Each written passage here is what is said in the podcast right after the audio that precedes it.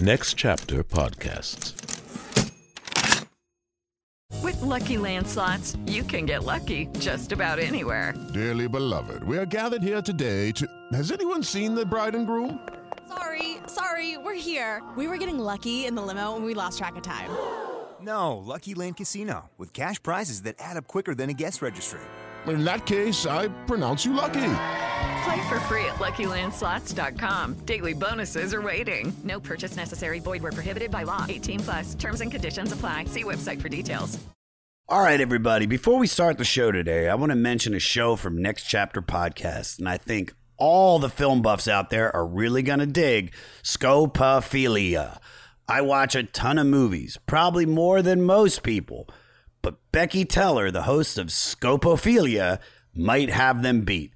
That's why I love listening to her and her guests go deep on some of the biggest Hollywood hits. They pick their favorite films apart and analyze them with an added layer to the conversation.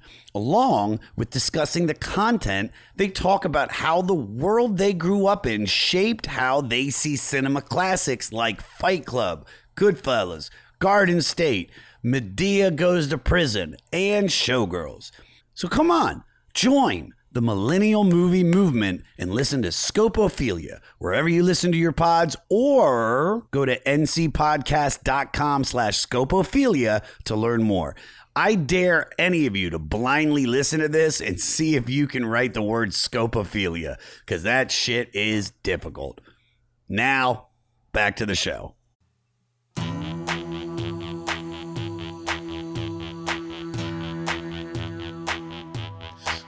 500. The 500. JAM been walking us down through that 2012 edition, so it ain't nothing too new. Hundreds more to go, and in need of a friend. The king of fleece for Angelo, talking the 500 until the end. Talking the 500 until the end with my man JM on the 500, talking the 500 until the end.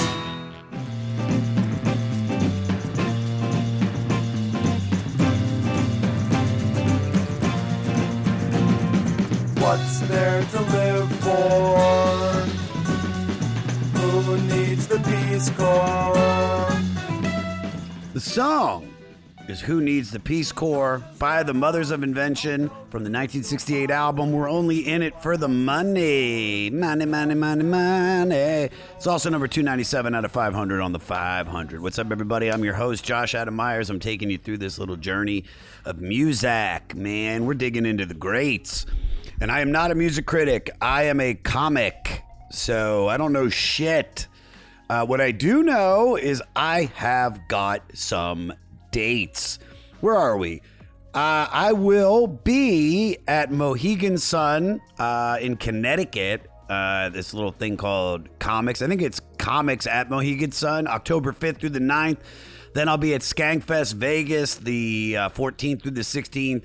And then I'll be at the St. Louis Funny Bone October 20th through the 23rd. I've got so many dates. Uh, I just got back from Toronto. Like, literally, I just got back. I am exhausted.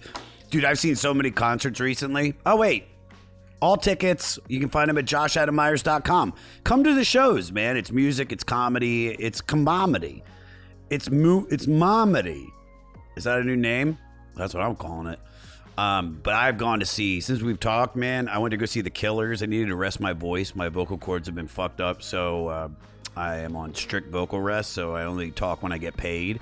So I did this show in Toronto, and then I immediately went to go see the Killers. Just saying it right now.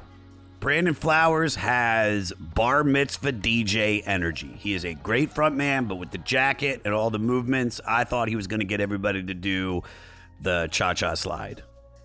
Love the concert. I'm going to see Mars Volta on Friday and maybe Saturday. Listen to that new Mars Volta record. It's really good, man. It's like their attempt at making a pop record. There's so much to talk about, but you know, I just want to tell you about the Patreon. Have you subscribed? Patreon.com backslash the 500 podcast. You get a bunch of free shit and you get to support this show. Help support this show. There's so many great people. Emily, we love her. She's the reason we get incredible guests. We love you, Emily. Thank you. And we need to pay her because she's not doing this shit for free. So when you pay $5 or more a month, you get a bunch of hoodies, you get some merch, you also get to ask questions to the guests. Plus, you get to help support the show and pay the people that work on it. So give us your money, please, dear God. We need it. Uh, but patreon.com backslash the 500 podcast. $5. You've got $5. I shouldn't be yelling. My voice is in bad shape. Um, all right. The mothers of invention, Frank Zappa.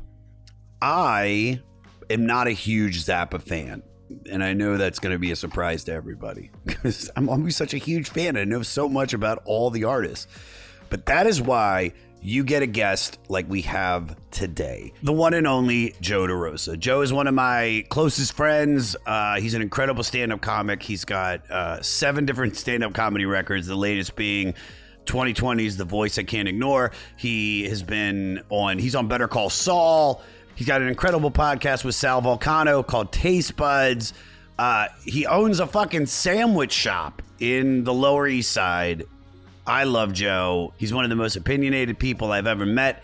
And uh, I was really excited to have him on to talk about Zappa because he literally has Zappa Lives tattooed on his arm. So this is a fun one. Rate, review, and most importantly, subscribe to the 500. Listen free on all platforms, and it's everywhere you get your podcasts. Follow me at Josh Adam Meyers on all social media. I post clips daily. Man on the street, stand up, music, it's everything. Uh, follow me, man. I'm I'm really building my following, and I love it. I love seeing you guys come out to the shows, man. I love it. I'm really seeing a huge difference since I started posting clips. So I'm gonna keep doing it. We're gonna keep building this fleece army, y'all. Uh, JoshAdamMeyers.com for all tickets. Uh, if you want to email the podcast, email us at 500podcast at gmail.com. Follow the Facebook group run by Crazy Evan. Thank you, Evan, for giving me all those goodies uh, while I was in Toronto. Uh, I don't understand why you sent me a Ryan Sickler ceramic piece and also the chamois you wrapped everything in. That's what I'm really happy about, Evan. So thank you, buddy.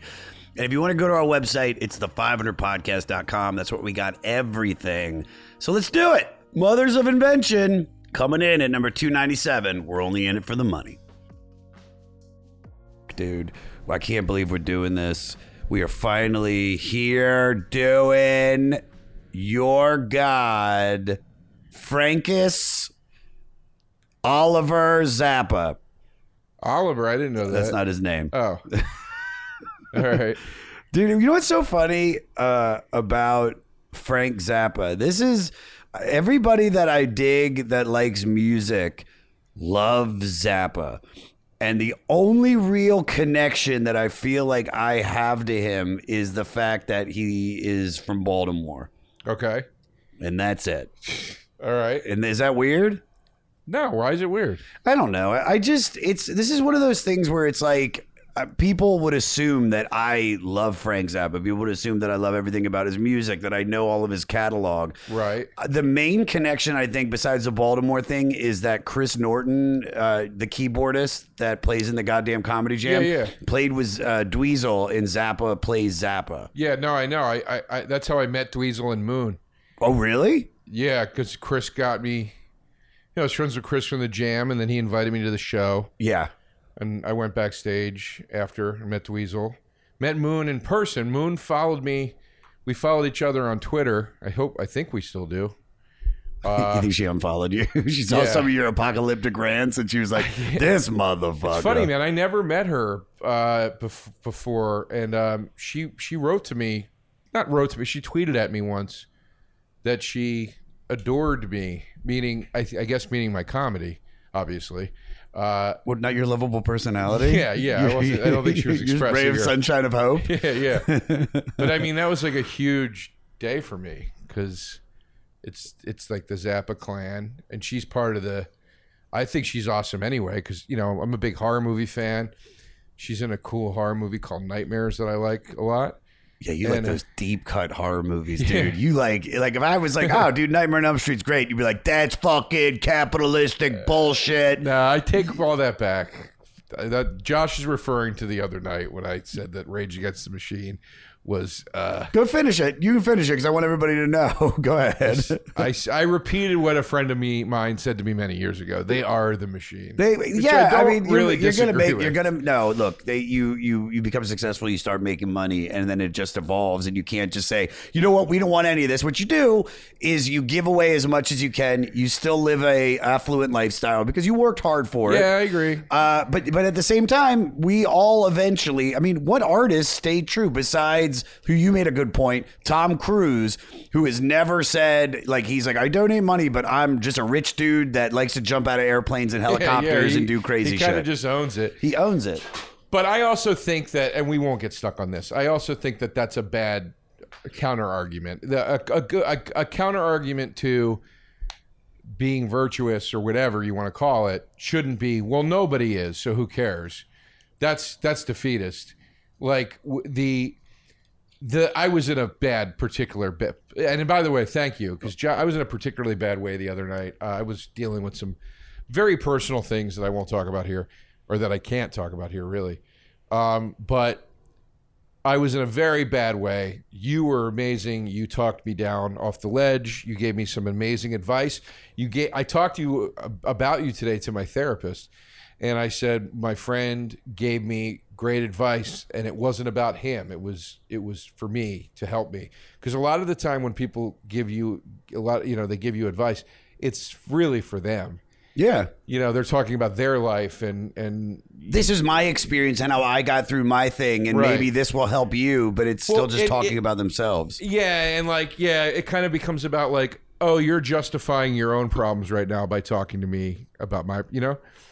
And it's look, it's it's a human thing to do. It's hard not to do it. I do it. Some we all do it, but uh, but you gave me really, really grounded advice. It's helped. It, it's it's had an impact greatly over the last week. Yes. But I was in a very bad way when we were talking, and I was kind of attacking everything. Everything. And I went off way too hard about Rage Against the Machine. Dude, I was like, I Ra- like Rage Against the Machine. I know like, you do. I- you know, like, but I just was in such a foul.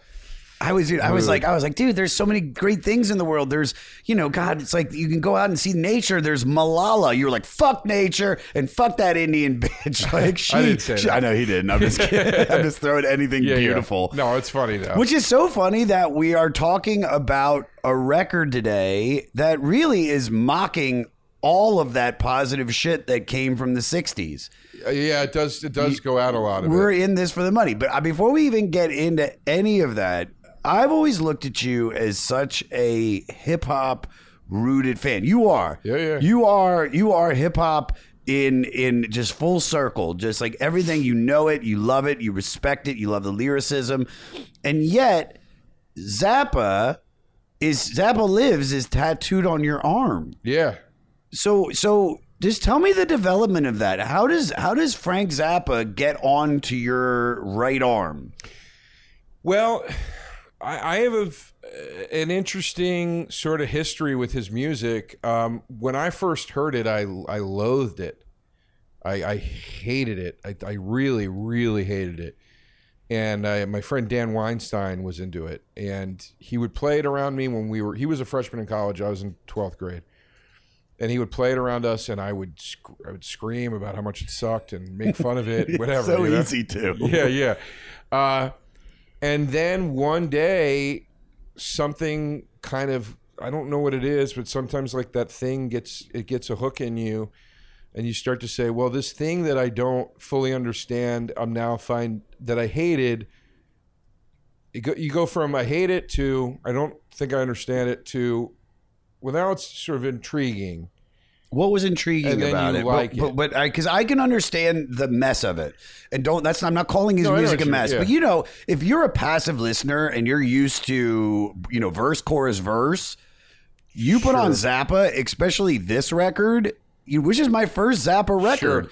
It, it's it it is like oh god, like this is a mess. Well, it's. I mean, th- we're only in it for the money. I do think deserves to be on the 500 list, and I do think it is one of his greatest records. I also don't think it's a starter record. No. He has m- much more accessible stuff. If you listen to, uh, you know, even Dweezil Zappa has said, when people ask for a starting point, he recommends Apostrophe and Over-Nite Sensation, which were eventually released together as a double album, but initially they were separate records. Um, those are the records that are first going to get into your bones because you know there's like a guitar riff that you like or or there's a catchy hook you know tina turner sings sings on dirty love and We don't need another hero. Yeah. Oh, God, I So- can't, my voice is trash, man. I could nail that two months ago, dude. so you know like just like stuff like there's there's there's accessible stuff and that's what hooked me and you know it's like anything else. It's it's it's like any other journey you go on. It's it's like it's like you you you hate wine until until you like a glass of it. And then all of a sudden you go okay well i like this bottle and this is a good starter. Like i'm like i'm sort of getting into cigars a little bit. Not Yeah. a ton but i do enjoy them now and i never did before. So i smoked a cigar with ari yesterday Shaffir mm-hmm. and I was like, so I bought this cigar. I went to the store. I said to the man, this is where I'm at. What do you recommend? He gave me this $10 cigar and I bought it. And Ari was like, that's a great starter cigar. You're good there. And then Ari taught me a few things. And some of it I was like, too advanced, bro. Step back. I don't care. Yeah. Some of it was like, oh, that's helpful. Now let me kind of think about it along those lines. And that's exactly what happened to me with Zappa. The I I I, I it was a thing I didn't like. I hated. Then I when I did like it, it was because there was an accessible thing that I experienced that I enjoyed. Uh, a few of the songs. And then those songs tipped me enough in the direction that I knew there was a world to this. And I was like, okay, when I'm ready, I will explore that world. And slowly but surely I did, which is interesting because Zappa's favorite musician was Edgar Varese. And he has a very similar story about, and I didn't know this when I got into Zappa, but when I heard Zappa's story about Edgar Varese, it was not dissimilar to what I'm saying. Who is who is I don't know who Edgar that Varese is. is an experimental modern composer. He's dead now. Did a lot of stuff with like metallic noise and like s- sound montages, and it's very, very dissident composition. Like it's very, it's certainly not dinner music. Let's put it that way. You know, it's challenging Yeah. shit. Uh, like Honey, uh, do you want to bring the dog up? yeah, yeah, yeah, yeah, exactly. and he said he bought the record because he saw it in a bin when he was young, and there was this guy on the front that looked like a mad scientist who was Edgar. Ver- I, it's Verez or Varese. I don't know how to say it. And he said the first time he heard it, he was like, "This is awful. I hate it." And then he said it slowly grew on him, and the next thing he knew, he loved it and was obsessed with it. And that's what happened with Zappa. That's what happens to me with a lot of music I end up loving. Who else? Who else is like who you, you were turned off from and now you love? Faith No More is a great example of of a more mainstream band that had some song. I always, I never was a big fan of Epic. Really? Um, I, I like it now. Culmination of two like rock, good I- rock I'm music rock- and and I've said for years the only rap rock I will tolerate is Rage Against the Machine. It's I, I can't stand rap rock, and I hate any rap outside of the Roots that has a live band. I don't like it. I just don't like it. To me, it's not what the music is supposed to be. But what about something like Nas Illmatic with the That's the, cool. the symphony orchestra That- that, he did? Because I thought that was great. Yeah, something like that's cool. But if I go to see like like sometimes like like Public Enemy has a live band with them now, but they play the the track. Yeah. the band plays over it. But if I had my druthers, I would just have Public Enemy with a record playing. I don't want to see a band. No, no that's nothing against their band. I just pref- I love the craft of of the sample and the construction. I love the way it sounds. So it's kind of like, you know, you know, if the dead Kennedys finally reunited with Jello Biafra and the only place they ever they were going to perform was at a shiny auditorium, I would go and I would enjoy it. But I'd enjoy it a fuck of a lot more if they were in a club that made them sound a little crunchy. Yeah, yeah, yeah. You know, whatever. So so anyway, my point is, um, Faith No More was a band like, see, and and Faith. It's interesting. Some bands, it's the opposite of Zappa. I hear the poppy thing, the most mainstream thing, Faith No More, epic, and I fucking hate it. And then somebody plays me one of the deeper things, and I go, "Wait, that's kind of cool. What is that? That's Yeah. Faith No More." So that's what happened to me with Zappa, except in the opposite. I heard Wait, I want to. I just want to know what was the deeper thing by Faith With No Faith More. No More? Yeah, yeah, yeah. it was a song called off of their, th- well, so their third record with Mike Patton as the lead singer. Yeah. was called King, for a Day, Fool for a Lifetime, yeah. which is an amazing record.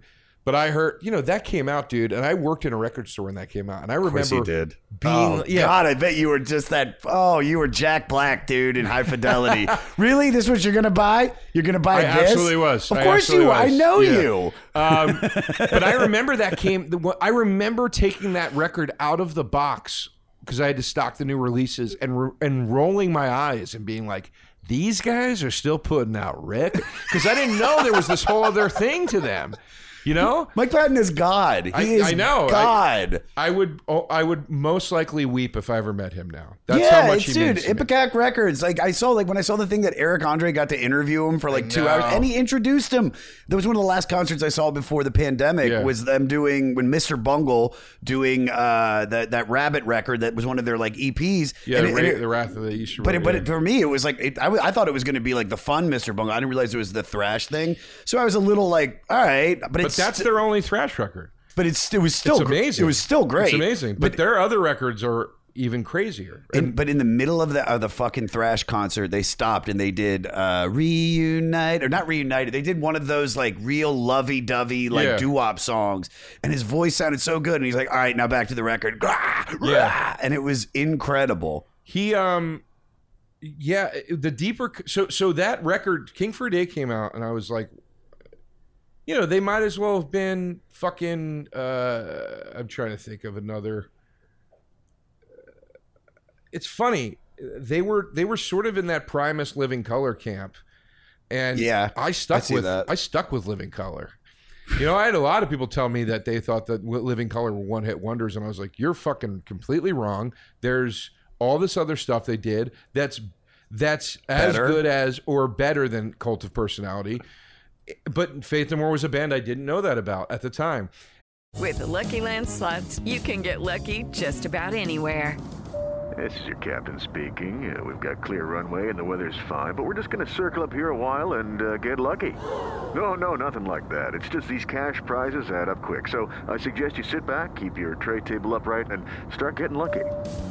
Play for free at LuckyLandSlots.com. Are you feeling lucky? No purchase necessary. Void where prohibited by law. 18 plus terms and conditions apply. See website for details.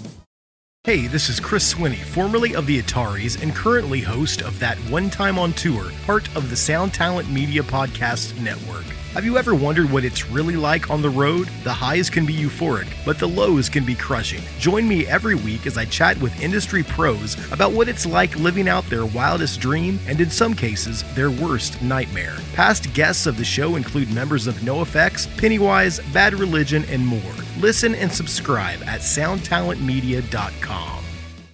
And my friend Dan, same guy, Zappa guy, was like, "Can you please like get me your discount on the new Faith No More record?" And I remember being like, "Why?" You know, and uh, and I got it for him, and he played it around me. And there was a song called "The Gentle Art of Making Enemies," Yep. and I was like, after the fourth time I heard it, I was like, "This song is fucking awesome. What is this?" And he was like, "It's fucking Faith No More, asshole. I told you they were good." And that made me buy that record. Then I bought Angel Dust Which is brilliant. which I changed. Your whole perception of the band. Really? It was one of the, it was a life changing record for you? I have a list in my phone of the, and I keep, I've, I've sometimes I'll slowly add to it, but but it's about twenty records that changed my life. give me give me a couple of them just so I get an idea. I want to see Angel Dust, Angel Dust. I Mr. love Bungle, that. California, I love which, two Patton records. yeah. Jesus. which is my favorite album of all time ever made, which is very like Zappa-ish. Yeah, it at is. Times, which and it's funny because they're not, or at least Patton's not a Zap. He he doesn't. He said in interviews like I don't dislike him, but I don't listen to it a lot. Which is insane. But um, um, Run DMC Raising Hell. There you go. Uh, um, they might be Giants Lincoln. Never heard that one, but It's incredible. Uh, th- um, uh, s- oh, Zappa, apostrophe overnight sensation. Um,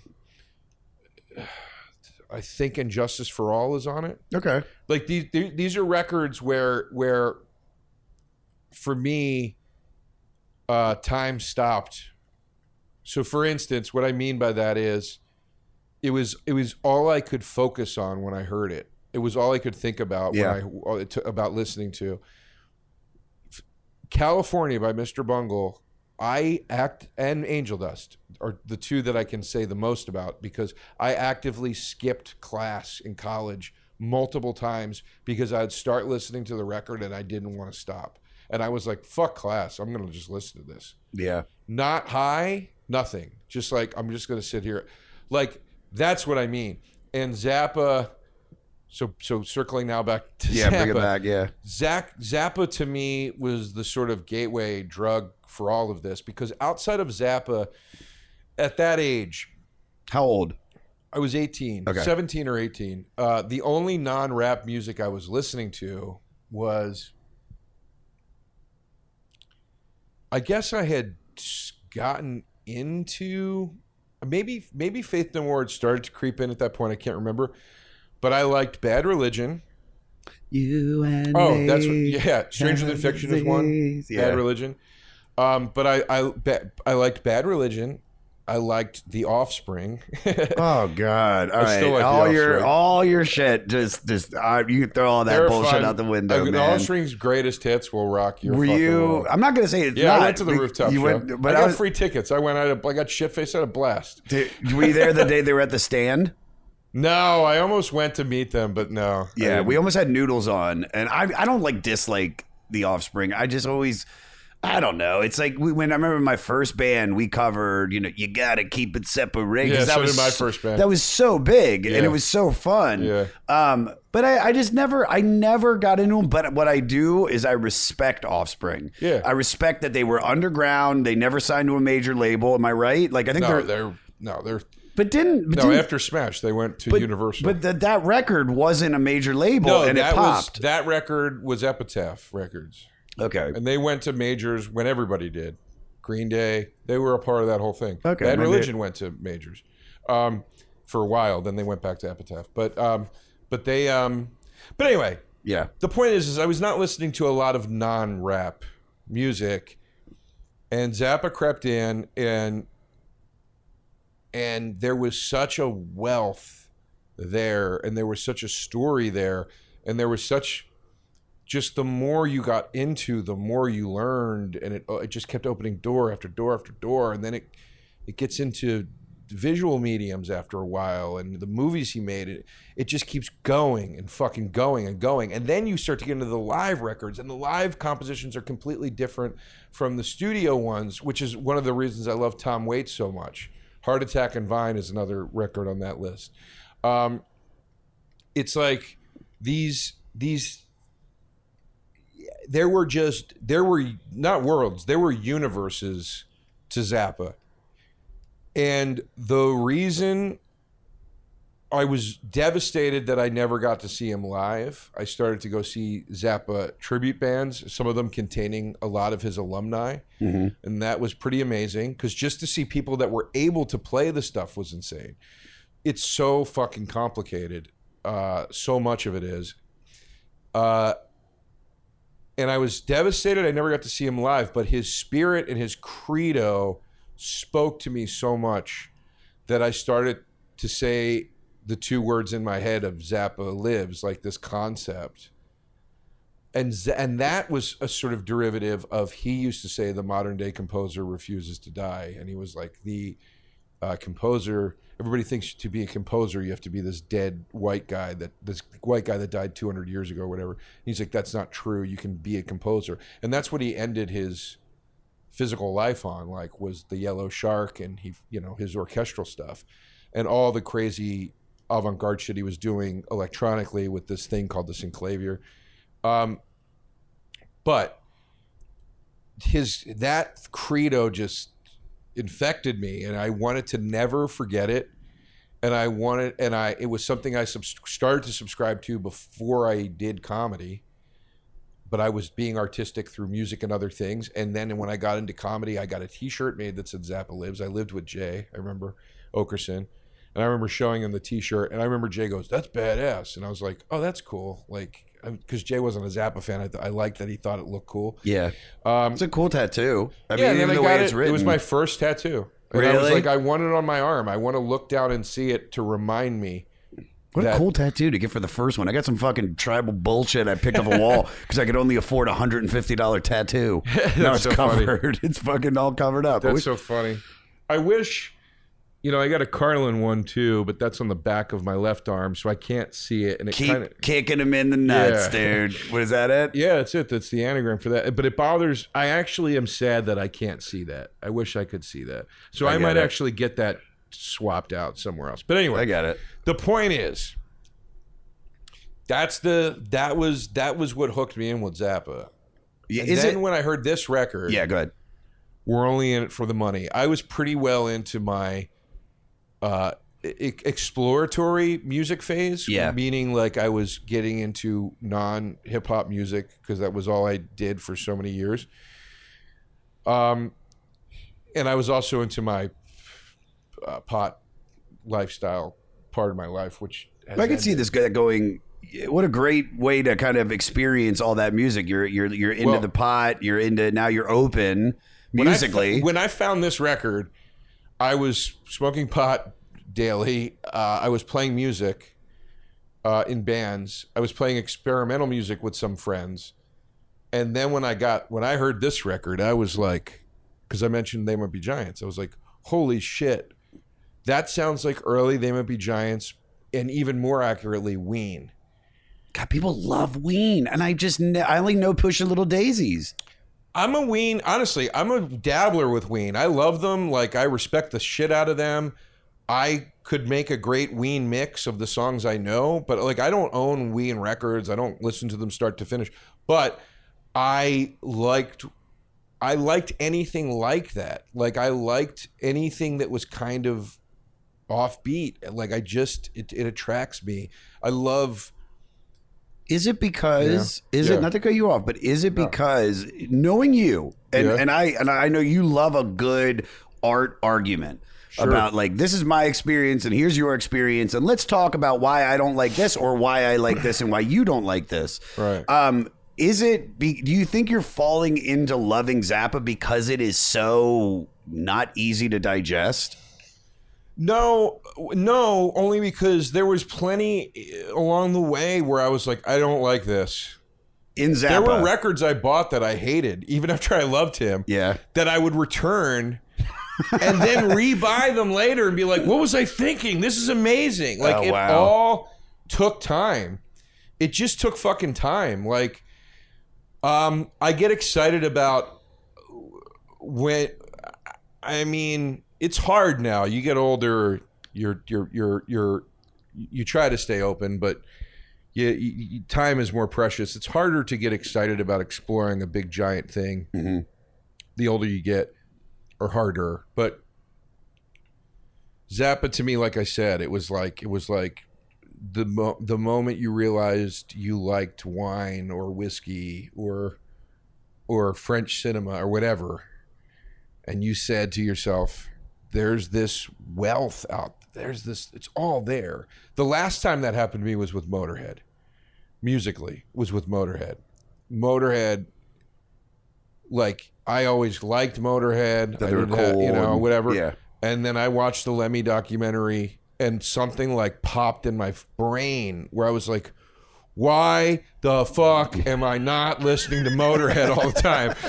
And I went. I already had Ace of Spades, and I went out and bought, I think Bomber or Overkill. I can't Yeah, remember great which one. records. Yeah. And I was like, holy shit. And then I just started buying every Motorhead record and I enjoyed that journey so much. And with Zappa, it was a, it was it was a similar journey. The difference is, and that's this is not to discount what Motorhead does, or or it's not a comparison or a contest.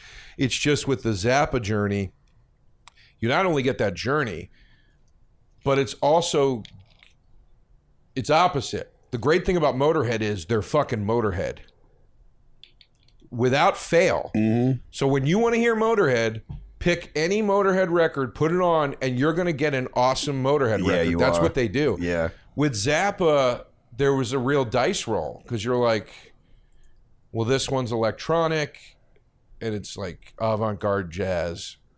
You know, this one sounds like Ween. This one is jazz fusion from the 70s. This one is more satirical and comedic pop songs.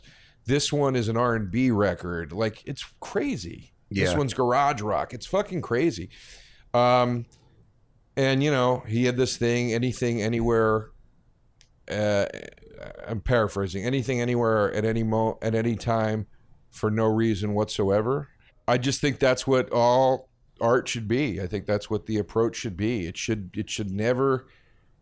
I mean, it's easy to say it should never, right? But but it should never. That's what it is when at, at its purest, without without thought of reception, without thought of his. He won a Grammy for one of his least accessible records. That's the one he won for, Jazz from Hell. Like that's when he finally fucking won, and it was late in his career and life. That's when he won, and it's like the record that he made, like sitting at a computer, like literally orchestrating on a computer with no human beings. Like so, you know, of all things, like that, and that's that just sums it all up perfectly. Do you think they gave that to him kind of like the way they gave it to they gave it to Beck for morning phase or whatever it's called when they should have given it to him for Odelay or Sea Change and they I don't think have, he was nominated before that. I might Really? be wrong. Well, but that's yeah. also that could be like we got to give him something. We love him. I no, I think the album was just so undeniably good. Yeah, f- for that category. Okay, it's not really for me. Is it jazz?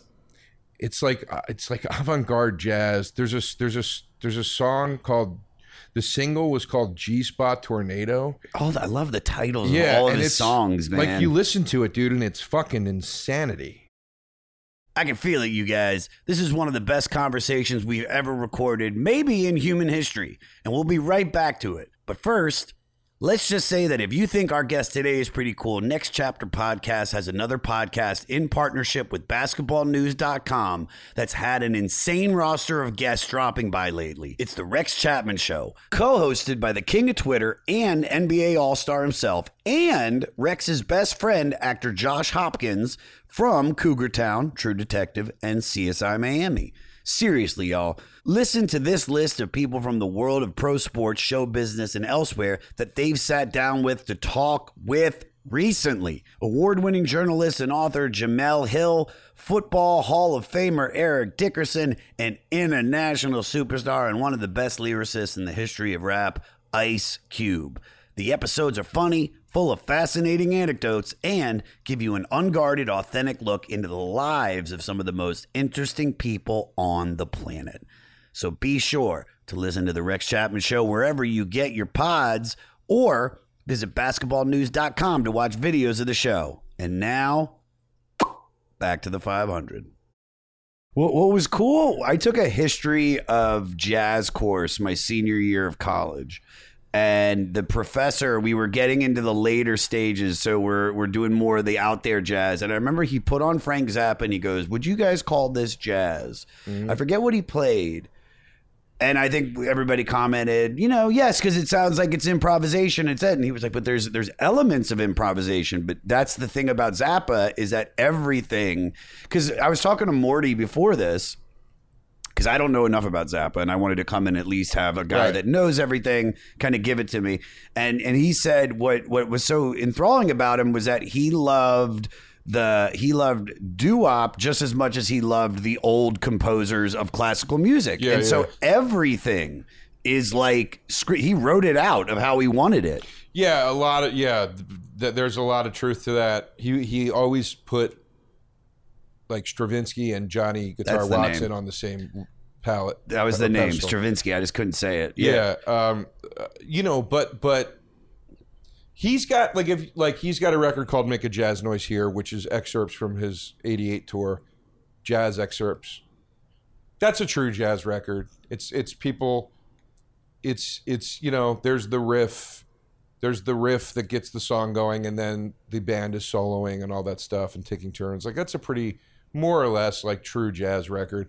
But Jazz from Hell your The one that- teacher's right. Like that entire thing is note for note, fucking. Note. And people, and and you know, look, it's hard to talk about this stuff without sounding like you're being arrogant and going, "See, I understand." It's like that's not what I'm trying to do. But there are plenty of people out there that would listen to Jazz from Hell and say, "Well, this is just noise," and and it's like, no, it's not. There's actually hard science and music theory going on here, and every breath of this is there for is happening for a reason. Uh, and that's what makes it even more insane. And that was the same reason I loved Bungle so much, and still do. That was what I loved about Faith No More. It would be easy to put on a bunch of different Faith No More records and go, "Oh, so so he just screams at this part," and it's like, no, no, no, no. He's using his voice as an instrument here and screaming in a very specific way that makes the part of this song work in its own way. Oh, like, yeah. There's science to all of it. Hello, Tom May here, host of Future Friday. I've spent the last 15 years on the road with my band, The Menzingers, where I've met all kinds of wild and fascinating people. So I started a podcast. On Future Friday, I talk to fellow musicians about the moments that made them, their passions outside of music, and the curiosities that tie us all together. I've also talked to the likes of UFO researchers, magicians, soldiers, and documentary filmmakers, and I'm constantly searching for folks that can shape and change our view of the world. You can check out Future Friday wherever you like. Hey, this is Scott from Fly on the Call. Each week I speak to a different musician, whether they're in an established band like Silverstein or the Wonder Years, or band on the rise like Spanish Love Songs, Origami Angel, or Meet Me at the Altar. We discuss music and lyrics, the successes and challenges of being in a band, and more, as we get to the core of each artist. The show features musicians of diverse genres and backgrounds, so there's always a chance I'll be talking to your new favorite band. Listen and subscribe at soundtalentmedia.com. So, um, you know, that's the kind of shit I just like. Uh, you know, I, I but I like to to answer your question. Sorry, to answer your question, Go like ahead. I guess there's some, there is something intriguing to me about something way off the beaten path. Not because it's weird, but because I, th- I because I get excited that I might discover something that nobody else knows about that's truly unique Yeah. you know, and exciting. Like, you know, and it's like when you're in the record store and you see and you see the mad scientist guy on the cover and you go, "What the fuck is this?" Yeah. Like this looks so interesting and so cool. And then you think, "Wouldn't it be cool if I also loved it?" You know? Yeah, yeah, yeah. And then wouldn't it be cool if I had my friends over for wine and I got to pull out this record You put it on. You guys, you guys ever heard this? It's good shit. That was me with Miles Davis because I didn't like Miles Davis at first. Right. My dad used to listen to him, and then uh, W uh, WPFW, the jazz station in DC, played like a whole Miles Davis weekend, and I was so sick of all my records. I started listening to it, and and then they and they they went from the modal to the to the hard bop and did all the stuff, and then they started getting into the fusion. And I remember I was just like, God, like what is this? And I was so attracted to Bitches Brew more than anything. And the later records where he really got out there because I was like, this is the cool shit. This is the shit that's hard to listen to. And if I can dig that, Right. then I must know music. And I might be on a higher musical plane than other people. Well, Zappa at his best, and I think also Bungle at their best. Bungle is great. So Bungle is great when they're doing Raging Wrath of the Easter Bunny, because they're a thrash metal band for that ninety minutes or whatever, Yeah. and they sound like they nail it. They nail They're it. as good as it as it can be, um, and they nail it, and it's amazing. Uh, Zappa, when he put his mind to, I'm going to do like a pop record and whatever, it's great. It's amazing. He nails it. But both of those be- uh, artists are at their best to me, and this is my favorite thing about Zappa and Bungle when they do it, is when they go over here for five minutes and then come back this way. So that's one of the reasons I never got into jazz, but I got into Zappa's version of jazz or take on jazz. Mm-hmm. Because a lot of the time it goes over here and then it swings back in this other direction that you might not be expecting.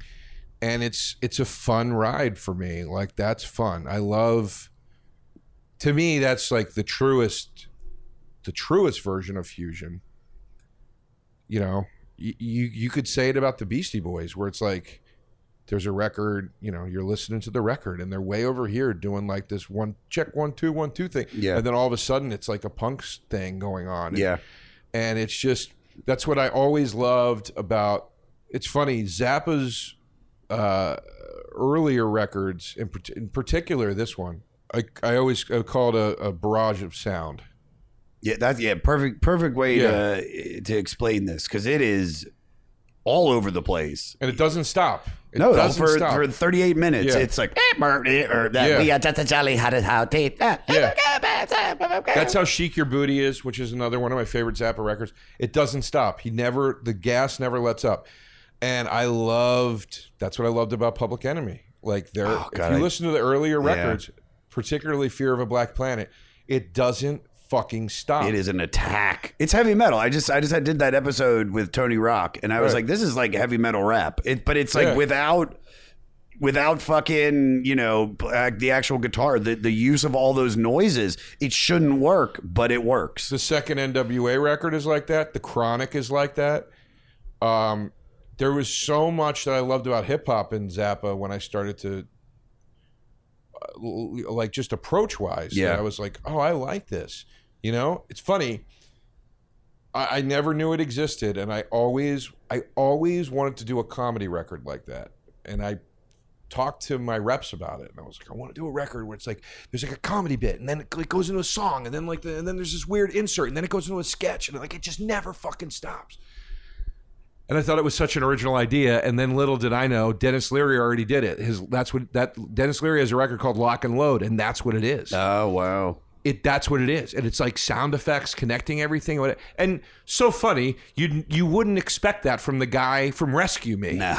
You know what I mean? Yeah. You would expect it from, you know, Johnny Pemberton. yeah, yeah, yeah. somebody exactly. weird, Some somebody kid out from- in a coffee shop. Yeah. and it's like, no, Denis Leary did it, and he did it great, and it's a great record. And like, you know, so I, I just love that. Uh, um, I love that kitchen sink approach to a record. It's you know, we're only in it for the money. Sounds like something your buddies who you love, who are never going to get signed, recorded on their eight track when they were high. You know? Yeah, yeah, yeah. Oh god. And it's it's awesome. I took mushrooms last night. I went to go see the Shins, and I was like, "This is a perfect concert to take mushrooms to." And I, I woke up this morning, and I was like, "All right." You hit me up. You're like, "We're going to record today," and I was like, "All right." And I'm in that like loving mood still. I feel the effects, like the healing properties of the mushrooms. And I put this on. I was like, "Thank God I didn't listen to this last night, dude. This was this is this is fucking everywhere. It's Yeah, just yeah. everywhere all at once." And then the themes of this Right. because I, I wanted to I want to really get into that because I have a really good question I I, I, I want to ask you about. So I got I guess we have to talk about. Let me see. I got a little breakdown of what this record really is. Um, so this is uh, a studio album uh, came out in March in 1968. It was recorded in New York City. As with the band's first two efforts, it's a concept record, and this is what I wanted to get to. It satires left and right wing politics, particularly the hippie subculture, as well as the Beatles album Sgt. Pepper's Lonely Hearts Club Band.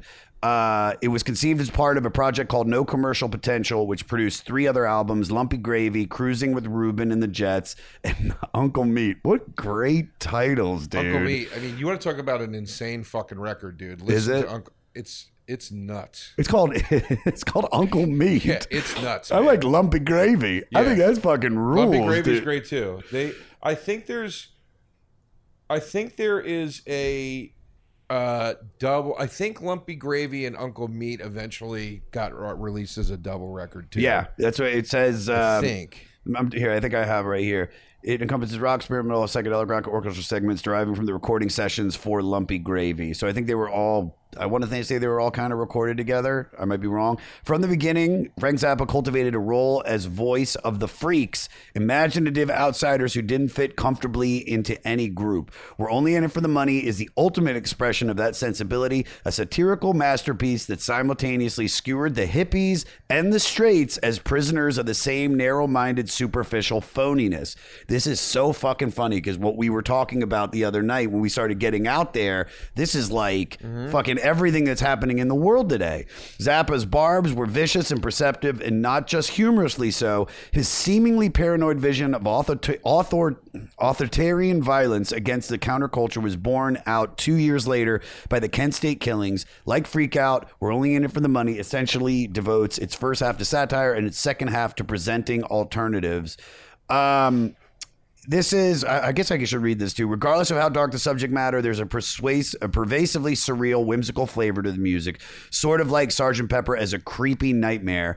Some of the instruments and most of the vocals have been manipulated to produce odd textures and cartoonish voices. Most songs are abbreviated, skew into others, though edited snippets of music and dialogue, or are broken into fragments by more snippets, consistently interrupting the album's continuity.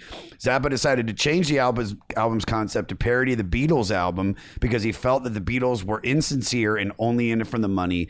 The Beatles, and then the Beatles were targeted uh, as a symbol of Zappa's objections Well, to the. I don't know if that Beatles part is accurate or not because he was he became he was friendly with John Lennon. he asked them because the album cover is a complete knockoff of. There's two versions of the album. Yes, cover. there's Yeah, the yeah. four of them dressed like women, Yeah. and then there's the Sergeant Pepper's, Yeah. which which actually has Jimi Hendrix in it. Yes. it's the human Jimi Hendrix is in the album cover. He actually asked, "Where do I have that note?" He asked, "Wait, "Where's that fucking fact?" Uh, so the album cover for this parody is a Sergeant Pepper's cover. Zappa spent four thousand dollars, equivalent to thirty one hundred two hundred thirty one thousand two hundred in twenty twenty one on the photo shoot, which he stated was a direct negative of the Sergeant Pepper album cover. Sergeant Pepper has blue skies. We had a thunderstorm. Jimi Hendrix took part in the photo shoot, standing where a wax sculpture of Sonny Liston had appeared on the Beatles album cover. Zappa even phoned McCartney seeking permission for the parody. McCartney told him that it was an issue for business managers, but Zappa responded that the artists themselves were supposed to tell their business managers what to do. Nevertheless, Capitol Records objected, and the album's release was delayed for five months. It was decided that the inner sleeve artwork would be the cover, and the parody cover would be the interior sleeve. Out of fear of legal action, Zappa was angered over the decision, but in recent years, the album has been re- reissued with the intended front cover. Yeah, I actually I actually like the I like the reverse. I think it's actually a nice surprise when you open a record and then you see it adds for me it added another layer because it was like here's this weird cover where they're dressed up like women but they're not really dressed up like women, you know?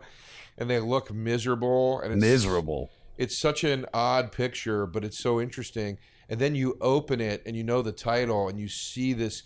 Kool Keith did that a lot, like like on the Doctor Doom record. Like when you open the Doctor Doom record, there's a picture of him and it says "Coming Soon, Rob Robbie Analog," and it was when RZA put out Bobby Digital, and Kool Keith was saying that everybody stole his thing for aliases. And he was clearly talking about Wu Tang Clan. Yeah, yeah, yeah. And I just I loved it. I was like, that's to me that's such a fun like Easter egg that only the fan gets to see. Yeah. Um. So like, oh, You're good. So um. But yeah, I, everything they're saying there, it's like it's everything I love about the record. Um, and I think it's great because you know, Freak Out is the debut record. That's that's a sort of garage band or garage rock protest record. Um, and that I think goes far more after the right, you know, with like Trouble Every Day and Who Are the Brain Police and stuff like that. Mhm. This record to me was when they swung it in the other direction and really went after the left, the, the, bull, the hippies, yeah, the yeah. bullshit. You yeah. know, because every song, I mean, there's all the stories like where he, I heard some of the lyrics where he's like, you know, I'm gonna go to San Francisco, start a band, and smoke Yeah. a lot of pot, and it's like, Yeah. it just almost, it's just mocking all of that shit. And if you and it's funny if you excise that from the the the the time period and the references of that time and apply it to now with both records, it sounds like instead of talking about, you know, Nixon or whoever and the hippies, it sounds like he's talking about hipsters, hipster culture, uh, and Trump. It's it's it's so applicable. Yeah. Uh, and I, I that's the other thing I loved about Zappa. I loved that he went after both sides. Now he certainly was far more. I think nowadays he'd probably be considered a libertarian without the crazy part of the libertarian agenda, Mhm. like the crazy fanatical stuff. But that seems to me to be like where he would fall now. But like you know, in his day, he was certainly um, he was. I mean, he was a Democrat. I believe he was registered Dem. I think, but my point is, is he was left, not right. But he trashed the left constantly, and I thought that's that's what was so cool about him. It Do was you- like if you're gonna do it, do it. Like make that's what that's what makes Carlin fucking awesome. Do you think as you're drawn now? As, I mean, you were you started stand up. Were you were you even you hadn't started stand up by the time when you first got into him, right? Not yet. But did you was that something that drew yourself to him? That the fact that he is this satirist, uh, you know, i- as a comic, do you do you see the comedy in I all of his? to the last the last thing. I still play music and I still write music with people and record music and and I'm gonna start releasing it again too. But the last thing I tried to do musically before I started doing stand up was I wanted to create music that had a social commentary to it because of Zappa. And then I realized, wait a minute, I can do this without a band. yeah, I can just do this on a stage and I don't have to keep ripping my hair out trying to assemble people together with a similar interest. It was just it had just become too hard to do and I was into my early 20s, but I was old enough that I had to make some sort of a fucking living and I didn't have the time to do that anymore. I had to work and then in the off hours pursue the other thing that I really wanted to do and um, that's that's loving Zappa and wanting to do that, and then also I never in a million years could be as good as Zappa. sure. So that's part of it too, and I never in a million years could be as good as Carlin. But at least what Carlin did, I was like, okay, I think I can do a version of that because I don't need any instruments or any musicians. Uh, with Zappa, I was like, I need instruments and musicians, Mhm. and then on top of it, which makes it harder, I play drums. I can't even just be acoustic by myself. That Yeah. always bothered me. It's just- I- know, society. yeah, yeah, yeah. we needs to change. Yeah. So, um, and I played saxophone and I hated playing it. So, so that's what. Yeah, but yeah, Zappa had a huge push for me into comedy. Yeah. Huge, hugely. Would you call him like the first uh, Weird Al Yankovic? Uh, no. More of an abrasive form, maybe. No, and I, I, I think. I, I, here's the thing. I think that Weird Al is a brilliant guy. Yeah. Like, and I actually, I get bummed. The thing that bums me out with Weird, well, it, it's selfish. He's brought a lot of people a lot of joy. Like God bless Weird Al. He did his thing, and it's or he does his thing, and it's he's doing great. Um, I always wished, I always wish Weird Al didn't make comedy music because when you like, if you listen to like, you know, the guy from Devo said he's jealous of Dare to Be Stupid. And Weird Al was like, I was just trying to write a Devo song. And the guy from Devo was like, I am jealous of that song. Like, if you listen to those early Weird Al records, not not the very first one, but if you like in 3D and Dare to Be Stupid, he does like he's got like B52's par- style parodies. They're called because he doesn't parody a song. He just To the style, yeah. He's got an Oingo Boingo one, and they're fucking brilliant. And I'm like, I wish this guy fucking. I wish the song wasn't about like hot dogs or whatever. so like, um, so like you know, like Zappa certainly has. There's there is a kernel of that Weird Al thing in there. I think in some of the later records from the '80s, it gets a little too self-conscious and, and goofy at times. Um, I don't really like when he goes too far in that direction, but certainly not not this record. Like this record, and even later when he was more obvious with his targets, like like meaning like the sound of the song also mimicked a thing that he was making fun. Of so he like on "Sheik Yerbouti," he goes after Peter Frampton, mm-hmm. and the first song is called "I Have Been in You." I, yeah, I have been in you, and it's the music is clearly like making fun of the music itself is making fun of Peter Frampton. Yeah. And then the lyrics are making fun of Peter Frampton because Peter Frampton had a record called "I'm I'm in You," and and Zappa like and uh, live shows would make fun of that. But even then, it's still it's still brilliant. It's still awesome. It's not till like I said, it's not till the '80s where like you know he would do. He, there were just and it wasn't a ton of stuff. There was just stuff where I was like, I don't know, like it was like two on the nose. Uh, but that's the great thing about about we're only in it for the money is sonically it's it's way over on the other side of the room and then but then if you listen to the lyrics It's it's right here. yeah yeah Yeah. exactly you know It- and it- weirdly timeless No, it, it really is. It really is. I mean, I don't know if I would say this is like you said earlier. This is a this is a good record for me to like dive into Zappa with. But luckily, I know enough about music that I can like appreciate it. I don't love it, but I also don't know. It's like I always say about Bob Dylan. The way I'm doing Bob Dylan on this podcast is how I'm getting into him, which is I'm starting with all of his later shit when I should be starting with his earlier shit. So you can almost see where he started to see where he's gonna go and not see where he went. You know what I mean? Mm-hmm. I'm listening to like Bob Dylan. It's like we're digging on all the the every song is like time out of, you know, from time out of mind. It's like every song is like eight nine minutes long. It's very repetitive. It's all about death. It's just you know it's just him mumbling. But you, if you go back and you listen to that early shit, you're like, oh, now I appreciate this later stuff because I saw how he's changed. You know, this is just a very, very out there record.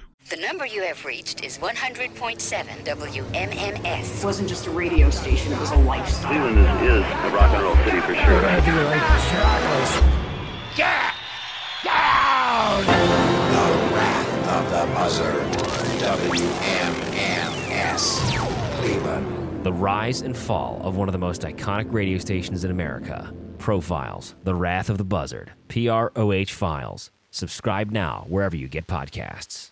well uh, you know and this is might be too fine a point on it but i also wouldn't be surprised if if it if it was in some way accurate to his approach because i do think zappa was this sharp and ahead of his time and all this stuff the weird out of place can't put your finger on it undefinable sound of the record allows for the commentary on the record to be timeless Yeah. so even though he's talking about San Francisco and hippies, the sound of it allows it to be much more applicable across all decades and whatever.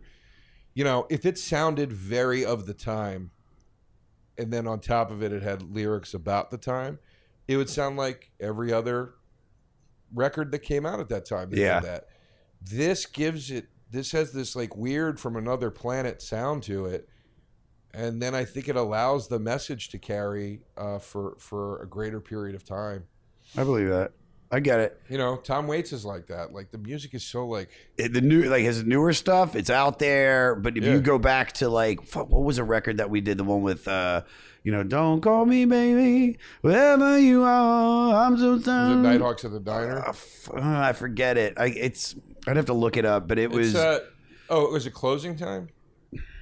No I feel like his older records are the only ones that get celebrated, and I'm like, no, that's not true. People love the later one, but I'm like, he gets interesting at Heart Attack and Vine because after that comes Rain Dogs, like, and and and um and Swordfish Trombones. And it's like that's when it all gets cool. yeah i like i liked uh rain dogs a lot You know- this was like this was like one of his i think it's like his we did his we've done rain dogs we've done uh fuck we did that one that came out in like two oh god i have to look It's it all up probably. I feel like it's got to be night. Everybody always praises Nighthawks at the diner, and it's like it's a cool record, but like, you know, it's when it's when he starts to get weird that it starts to get really fucking cool. I think. So we did we did Rain Dogs, we did fucking what is this one? The Heart of Saturday Night. Hard Saturday night. I was blank. and we did another one. We did a newer one. He's got three. Oh, this is the 2012 list. We Oh, wow. did um fuck what was that? Why can't I I just I'd have to look through the whole list. It was a newer one. It has Bone Crusher on it. Oh, Bone Machine. Bone Machine. Wh- So it, That's a cr- crazy. what is that record. fucking? It's one. You know what's he? What's he? What's he building, in there? That's Wait, a good is-. What's he building on there on Bone Machine, or is it on Mule Variation? Mule Variations. I'm not a big fan of Mule Variation. But that's what I'm saying. That's like that was that was it. Almost had like a Nine Inch Nails feel to it. Well, yeah, it, it, that was the one. That was the first one he did with Brett Gurewitz and Anti, which is Brett's subsidiary of Epitaph. which I thought was very cool. But like uh, it- that one sounds too. It sounds like homogenized Tom Waits to me. I don't like the sound of the record. I don't like the way it's produced. After that, they put out some really great records. But the two albums before Mule Variations is Bone Machine. Bone Machine is like, again, it sounds like your friend made it in his garage when he was like out to fucking lunch. Well, that's what Tom used to do. He would like whatever's in the Yeah. room became an instrument on the record. So he's banging doors, he's fucking Yeah. chopping wood. and it's insane. Yeah, but, uh, but that's yeah. a guy that I'm glad I'm into. I'm glad. I'm glad that I only thought like people like Jason Momoa and all of his friends that my my cousin kind of like you know was friends with in L.A. Like that all dressed like Mumford and Sons. I was like, oh, like I'm not cool enough to listen to Tom Waits. And Right. but now, but if, once you go back and you really dig on his shit. You're like, wow, man. Like, yeah, I get it now, and I get why why people want to dress like him, and I get why you watch his interviews and he's funny. Like he's he killed it on like anytime he's on like Tonight Show or Letterman or Leno, whatever the fuck he did. He's he very was funny. so funny. And I like that you brought up Zappa and him because I you know, I look, I don't know enough about Zappa, but I I I dig on the fact that it's like this is my introduction mm-hmm. and I'm interested. I want to learn more. I mean, we I we I know we got to get out of here because you guys should do. I got shit to do. So let's do. Let's just let's wrap this up, and then I know when you're gonna have another Zappa record, I'll bring you back for that. We can we can finish this conversation, and then I'll bring you back for fucking. If Faith No More was on the list, I'd fucking bring you back in a sec. bro. Oh, that's. in a sec. Um, Uh, There's got to be other hip hop records coming up, yeah, dude. like old schoolers. We got well. We got. I mean, coming up next is Kanye. That's. eh. I guess I'm excited. I guess. I mean, he's he's he's a brilliant artist. Like, I know. I can't deny that. You I know, know. Like, he's I know. he's got a song. He's got a song with the game on the new game record, and it's fucking awesome. I just get mad that with this podcast that that episode is going to get more eyes and listens than most of my other episodes that I do that are in my opinion are like sometimes they're are just are just you know palpably better like you, you can feel the conversation and you can feel the music and there's much more interesting stuff it's like Well, that's the way it is with everything, though. I know You know, that's the way it is with everything. Har- Harlan Ellison, the writer, talked about how "I Have No Mouth and I Must Scream" was his most famous story. Like most, he's like, "I wrote that fucking thing in two hours." Like, and then he talks about another story. I forget what it is, and he talks about how much work he did. Uh, like on this other story, he got little it got like researching whatever. He's like, nobody ever brings it up. Everybody always brings up the one. and it- he's just like, but he's not mad. He's just like, that's just what it is, man. Like, I know. like- That's the way the Yeah. world works. All right, let's uh, let's do the final questions. We'll get you out of here. Um, what's your favorite song on this record? Uh, I like Concentration Moon a lot. Read me the song list. All right. Um, I like Concentration Moon. I love uh, What's the Ugliest Part of Your Body. I think the the lyric of that is is very beautiful, actually. But uh, Morty, Morty, and me talked about what's the ugliest part on your body for for a while. I also love that he brings it back again later in it. I really liked uh, "Let's Make the Water Turn Black." that's a great song. And fuck, what was the one I was really fucking I was really digging on where he's using that high voice? Um, maybe it was nasal. Re- no, it was so it was so good, and it was so different. Is Idiot Bastard Son on this one? Idiot Bastard that's Son's a on it. That's a great song. That's one that kind of I feel like. So let's make the water turn back. Black concentration moon. What's no, not a little less concentration moon. What's the ugliest part of your body? Oh, take your clothes off when you dance is awesome. That was good. Um, but but water and um, son of a bitch. What was the other one I just said? Uh, water.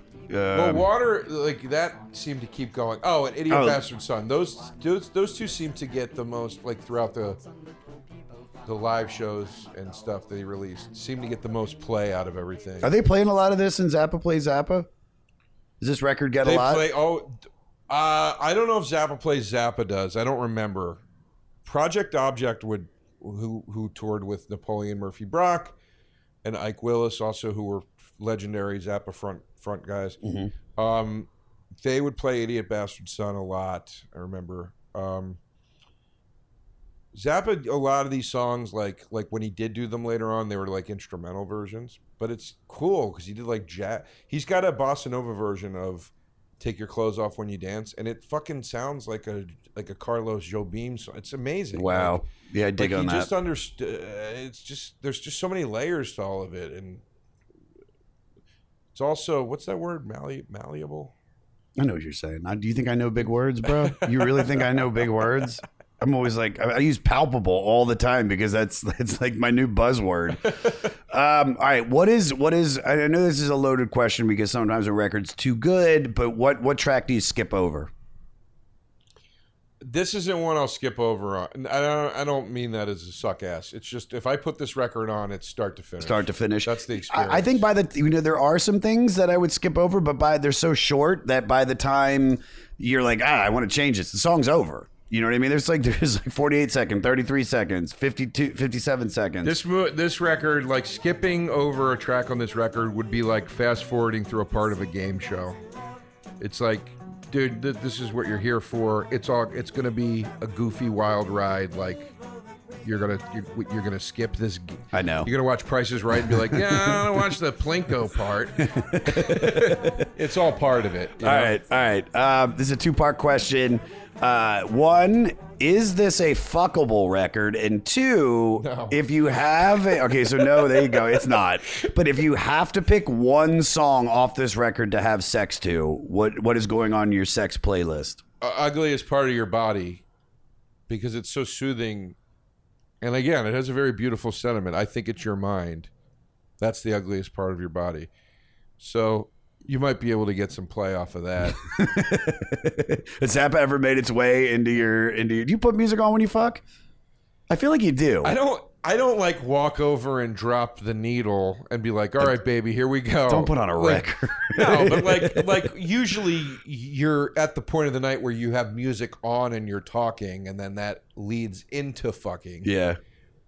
Uh, but you know, no, not like What's the weirdest song that's been put on, or that's something that made you in the middle of sex go, "Holy shit! I can't believe I'm fucking to this song." I don't I don't I honestly don't remember, but I do know for a fact I remember this happening a few times in my life where I have stopped and been like, I have to change this. like, this is not working for us right. Like like because it's like shuffling through your Sonos. Yeah, yeah, or whatever, yeah, yeah, yeah. Or whatever it is. Yeah. but I've definitely done that. All right. Undoubtedly. Um, what would be your elevator pitch to get somebody to listen to this record? Uh, do you do you do you want to hear something unlike probably unlike anything you've ever heard before, but it's also super catchy and will get in your head? Like, doesn't that sound fun? Doesn't it sound fun to listen to like the weirdest pop record ever made?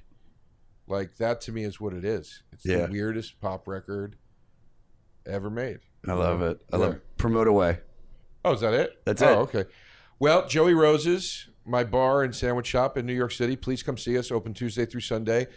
JoeyRosesNYC.com for all the info. I have dates coming up. In October, I'm going to be in North Carolina at the Dead Crow Comedy Club. Uh, and I've got a bunch of other dates after that. Please come see me. JoeDeRosaInfo.com for all dates, tickets, info, blah, blah, blah, blah. And then listen to the podcast, Taste Buds, and we'll see you in hell. Uh, and hopefully, my newest podcast, Down with Joe DeRosa, will be out by then. Yes, do it.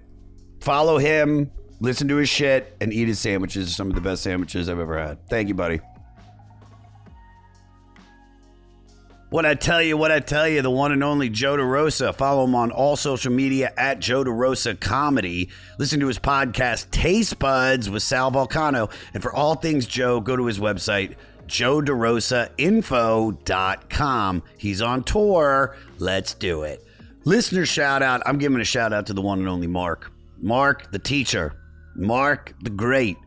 Mark, who blogs about every podcast we've done. This guy is following us along the ride, and he came with his busted foot and all to Toronto to see Josh Adam Meyers do the goddamn comedy jam, and I gave him a shout out. He looked good. He looked good. Wait, so there's crime going on in my neighborhood. Can you hear it? Listen. I love you, Mark. I really do, man. Thank you for being a fan of this show, man. I mean, to all you guys, anybody that's a fan of this show, thank you. It, it- it means a lot to me. Uh, and if you're anybody that I've talked about and I said, give us your music, we want to play your music. Okay, we want to play it because we do this thing, which I'm about to do now, which is where we play music that's influenced by the band. So, who do we got this week? Who was influenced by Mother's Invention? We have San Fermin, an American indie rock collective led by Brooklyn based composer and songwriter Ellis Ludwig Leonette. And you're listening to the song Tired of Loving You off the brand new Your Ghost EP out on Bettercore Records. All the links are on that website I said earlier, the500podcast.com. Send us your song, we'll play it. 500podcast at gmail.com. Send us your music, send us your music. Next week, this is a good one. Next week is Smiths Week. The Smiths, to be exact. And we're doing Meat is Murder from 1985, so do your homework. Bye. I'm tired of loving you.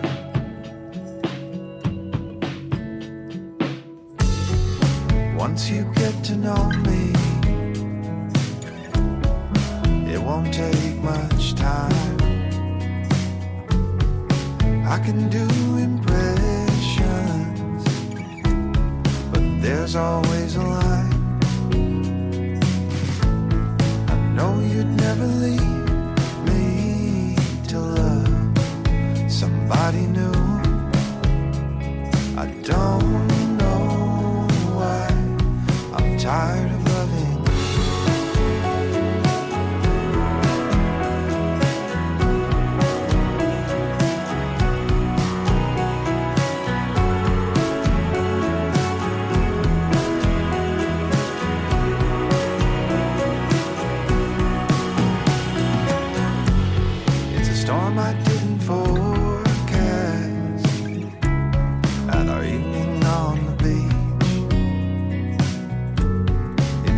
It's at the party, and I can't move my feet. I wish you'd try to use me, do it quick and make it soon. I don't know why I'm tired of